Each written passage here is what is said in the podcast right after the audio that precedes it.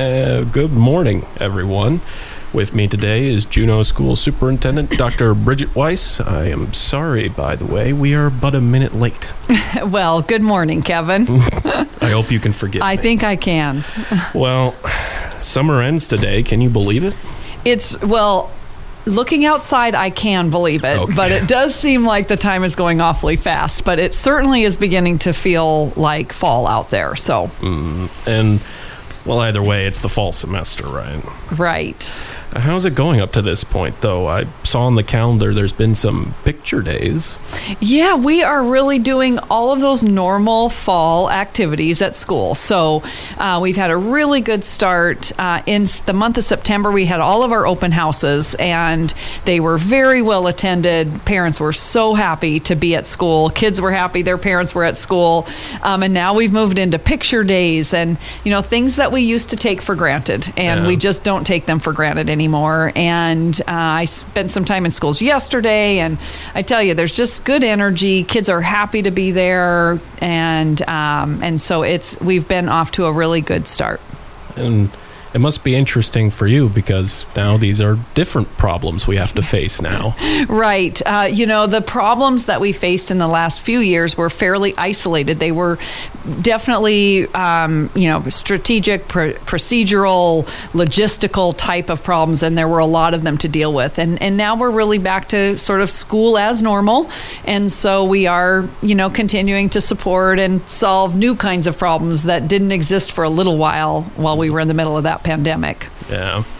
Now, I understand you have a more full picture of enrollment, though. Uh, where are we at on that? We do. We're uh, we're not quite there for an official count that happens in October. Oh, so this is Um, preliminary. so this is still preliminary, right. but of course things settle in quite a bit. So uh, by now, and uh, we are uh, we are just almost exactly where we were a year ago um, in terms of enrollment. So we were pretty steady. Uh, we are. A, between 55 and 60 students under projection. And so uh, each year, as you know, through the budget process, the board makes a projection decision on enrollment. And then that number is what creates the revenue, the anticipated revenue that we budget around. Right. There's a high, medium, and low projection. Exactly. Yeah. Yep. Yep. So we are under. We were a little more hopeful in that decision uh, than than actually has played out. But the good news is that our enrollment is steady from last year to this year. Uh, and So, so, it was about that medium level of projected projected enrollment. Right, exactly. That's where we ended up, or where we're ending up, um, and and so uh, schools are busy, um, and of course we have some schools where we had more enrollment, some schools where we had less than projected enrollment uh, because they don't come in all those nice, neat packages and sizes uh, that we that would be more convenient. But of course that doesn't happen. Uh, but we're feeling good generally about that enrollment. Um, it there are fiscal impacts of having an, a projection. Um, be over what happens because our funding is tied to the actual enrollment count by the end of October. So next month we'll start um, doing our reporting to the state, and then we'll know for sure.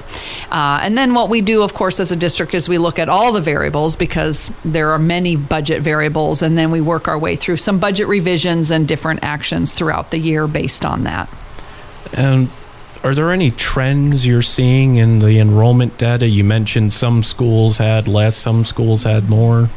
Um, not too many um, trends really are other than where we had the biggest variance was at elementary which makes sense a little bit. Families with younger children are moving in and out. Maybe um, families get sometimes more settled when their kids get older. They're less likely to move kids around once they're in middle school and high school. Um, so our, our high schools were really close to on target. Um, our middle schools we had one above one below projection. Um, and at elementary was maybe where we saw more variance in um, enrollment by building. I remember at at the meeting, I think it was last year, right, where the projection for kinders was the enrollment was just not at projection for Mm-hmm, kinders. They and I still remember that quote. They didn't show up. Yeah. Uh, Is that is that still the case this year? Actually, it is less the case now, um, but that is our hardest number to project for sure every year. Um, but um, it's closer than it was to target. Um, the other thing that we have seen is we are we are getting families, new families, like with seven year olds, six and seven year olds that might have find, al- found alternative ways to educate their child during the pandemic um, besides a traditional schoolhouse. And so we have some of those families returning to our system. We have um, less students in our Homebridge program. More of our homeschool students are choosing our brick and mortar schools um, this year than last year. So we're seeing some of those, that evolution out of the pandemic and, and some impacts because people are settling back into quote whatever we think is normal. Eh, well, yeah, I mean, Yeah. picture days, open houses. what- Right. So, I I wanted to ask you though, with with enrollment, what is your hope? What would you see as the ideal outcome for the district in regards to enrollment? Well, more enrollment means more fiscal support, so w- that's always our goal. We we we hope to attract and be offering programs that attract families, uh, and we do feel like we are providing a really amazing set of, of offerings uh, for our high school and middle school students as an example. So we're um, really looking at um, you know for us enrollment is always a plus game. We're, we're always happiest when we have more enrollment than anticipated, uh, and so we'll just we're just going to continue doing what we're what we're doing, um, and provide options. Like one of the things we look at as a school district is what kind of options can we provide families, uh, and so that's why we really support our optional programs, whether it be our charter school, our Montessori program, um, our Tlingit culture, language, um, and literacy um, Oh, yeah, class TCLL, program. yeah. So, you know, we are really um, So you see those programs as the key here. Absolutely. Homebridge. We're really developing Homebridge, our homeschool program, into being a very meaningful program for families. And, and those optional programs play a really big part um, alongside our traditional schools. Uh, so, uh, uh, that's our goal is to continue to provide our community with various options for schooling their child so they can find the one that fits their family most appropriately. Very good. Now, update us on the district's effort to attract more subs. Oh my goodness, we need people. So I'm really happy to be on the radio today and sharing uh, some of the things that we're doing to attract more substitutes. Uh, one of the things we did was um, in the past month is we were able to apply some of our federal uh, CARES money to increase the pay for substitutes for this school year. We'll have to figure it out after the school year what we can afford and what we can pay. But for this school year, uh, we need to attract subs, and we had that resource to use. So we now pay hourly $20 for a substitute if they do not have a four year degree, and $25 an hour if a person has a four year degree or a, and or a teacher certificate. You don't have to have a teacher certificate um, necessarily to earn that $25 an hour. You just have to have a four year degree. So the other thing we've done is we're trying to let people know that we're super flexible in what people want to work as a substitute. If you have a job that only works uh, that only that that works 4 days a week, say during the week, and you have a day free, we can use you for that day. You don't have to commit every day of the week. We also don't have to have somebody show up all day. It's helpful when they do, but if somebody has a part time job and they can work in the morning or in the afternoon, we can do that. Um, so we're real, and you can pretty much pick where you work, right? We have such a need that if you're more comfortable at elementary, we'll put you there. If you're more comfortable at high school, we'll put you there. Uh, we have paraprofessional jobs that need substitutes. We have teaching jobs that need substitutes. So we are really trying to look at making it as user friendly as possible um, and as attractive to folks as possible. We're hoping that maybe as the tourism industry winds down here eventually uh, that that we might generate some people who are interested in doing this through the winter um, we are just about ready to go plant some yard signs uh, around town with advertising uh, sub positions. So that will hopefully attract some attention. We've got some banners that we'll start putting up on school buildings to remind parents that, hey, if you have some time, you can sub at your child's school and get paid. Um, really all in with this effort. We, we really are. Um, we have a very quick turnaround. So if people are interested, they can go straight to our webpage um, and and do the application. And our turnaround is really fast. For a substitute, we can do all things probably within 48 hours and get somebody assigned to a school um, if they have all their paperwork in order. So um, we really are pulling out all the stops because it makes a difference every single day um, in our schools. We're people short, and we can serve kids better, and our staff can um, have the energy they need to support kids uh, better if we are fully staffed. So it, it, doesn't sound like it's just a sub need then too. It, we it, also have jobs. Uh, yes, we have vacancies. So if somebody come wants to come work for us, uh, we have a variety of jobs. And if you again go to the web page, um, they are there to look at, um, and we of course, have a great benefit package, uh, and there are a whole host of different kinds of jobs there uh, that people. And one of the advantages I think that sometimes uh, people forget about in working for a school district is, other than the the few like me who work, you know, twelve months a year uh, every day. Um, we have uh, our school based positions work a school calendar. So they're the work days, most of them, besides in service and parent teacher conference days, the school holidays is very family friendly. So if it's a person with a family and wants to be off work when their kids are out of school, our positions do that. A lot of our positions provide that family friendly, school calendar based work year.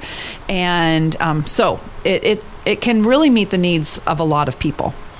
But speaking of families and uh, where their kids are going, I was hoping to talk a moment about childcare because I saw that there's some changes coming to Rally or already have happened with Rally. Um, right. We I we are. Uh, it's. I'm happy to report that we are at capacity in Rally, and so um, we have Rally right now at four of our elementary schools, and we're at capacity. We have a waiting list. Um, we're working on staffing that. So speaking of job opportunities, uh, there's Rally. We there's Rally, and as we are able to hire people, we'll we'll start expanding Rally and we'll go back out to, um, we can expand Rally a couple ways. One is expanding it at a site that already exists and create more space. The other one is opening up a new space. So it would be a fifth place, uh, fifth elementary school for us. Um, and as soon as we have staffing, we're looking at expanding that. Um, and so that's really good news that we are, our program is meeting the needs of families. They're there and using it.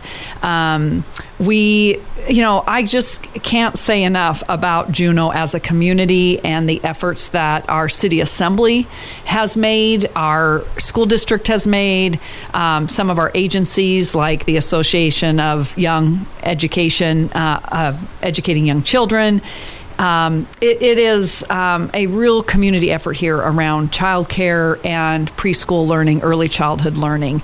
Uh, and so we are able to offer preschool programming as an example through Kinder Ready because the city has stepped up. We have a state grant. Um, and, and so the focus that the city has really embraced around those things and the district's efforts um, make a difference, a big difference for our for our children in the community. Well, with that, we've got much more to discuss with Dr. Weiss. We'll be back. And we're back with Juneau School Superintendent Dr. Weiss. I saw that a new review regarding that milk incident is out, as is also a food service RFP. Oh, what's going on here? Yeah, so we're just um, really uh, wanting as a district to follow up uh, to that incident and make sure that we're doing everything possible uh, to, you know, it, responsible to ensure that something like that would not happen again. Um, and at the same time, uh, be prepared for a what if uh, the board decided not to renew the contract with Nana. So Because that expires in January, right? Right. We did a short. Normally, we do those contracts a year at a time, but because of the incident, uh, w- the board approved the contract through January or through December uh, in order to be able to get school started because it was so close. Um, and um, we weren't successful in, we did some looking for other providers, and there wasn't anyone able and willing to come start right then. So, I mean, you're um, talking about a food service for some, what, 3,000 students? Exactly, 4,000 students. 4,000. Yeah, over 4,000 students. Um, there are not a lot of options in the state or lower 48 companies that want to come into Alaska right now because of the expenses and such. So, um, we but we wanted to be prepared so we might be in the same position where we extend the contract through the year um, you know through the end of the year uh, but we don't know that yet. So to be responsible and have uh, if there are any options out there the only way to really know that officially is if you do an rfp so that's what we've done um, and that's in process. Those take quite a bit of time um, but that is out there and advertised right now. Yep. And uh, on another topic, I had saw that uh, the board is reviewing the five-year strategic plan. Well, what's been the thoughts so far? This is the one going out to 25, I believe. Correct. Yep. Yeah. So in March of 2020, the regular board meeting uh, that that month, uh, the board approved their five-year strategic plan, which was at the time 2020 through 2025, and we're just about halfway through that time period.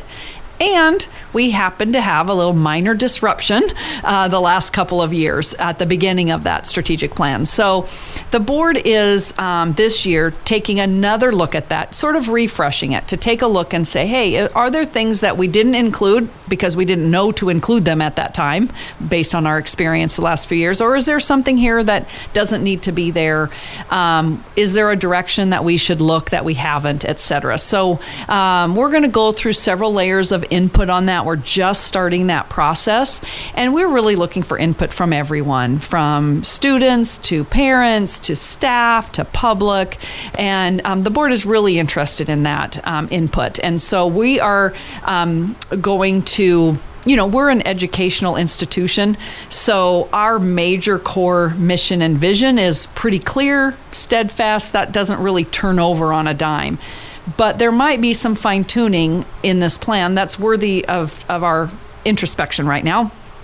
And so, one thing I did want to say is that on October 10th uh, at 5 o'clock uh, in the Thunder, actually, I believe it's 5.15, but we'll have it on our website. At Thunder Mountain High School in the auditorium, we're going to do an op- have an opportunity for public. We're going to invite site councils in and anybody from the public that wants to come um, speak to the strategic plan and any new, fresh look that we should take on it.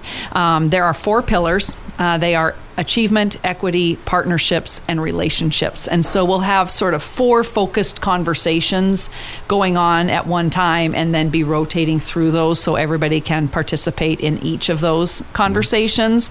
So that's October 10th coming right up um, at Thunder Mountain, and we'll get that advertised as well, but it starts at 5 or 5.15. Um, Might as well tell them five. then. Five. We'll tell them five, and everybody will be there on Everyone will time. be there already. Exactly. Yeah. Um, so we're looking forward to that as one of the first opportunities to give input on that. well, we're coming up. We know the summer's over. We're getting into fall. Eventually, the snow's going to be here. Uh, tell us what's underway to prepare for the change of season.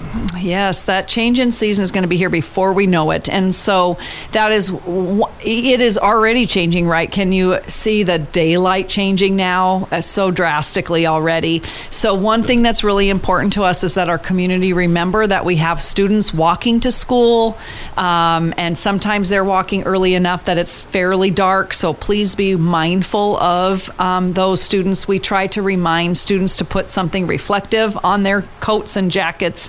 Um, Yeah, sunrise is getting to around seven o'clock. yeah, So- yeah, exactly. So really, but on a very dark, cloudy day, it can still be already in September a little bit dark. Um, and then we start prepping. You know, we have uh, last winter we did a lot of snow removal.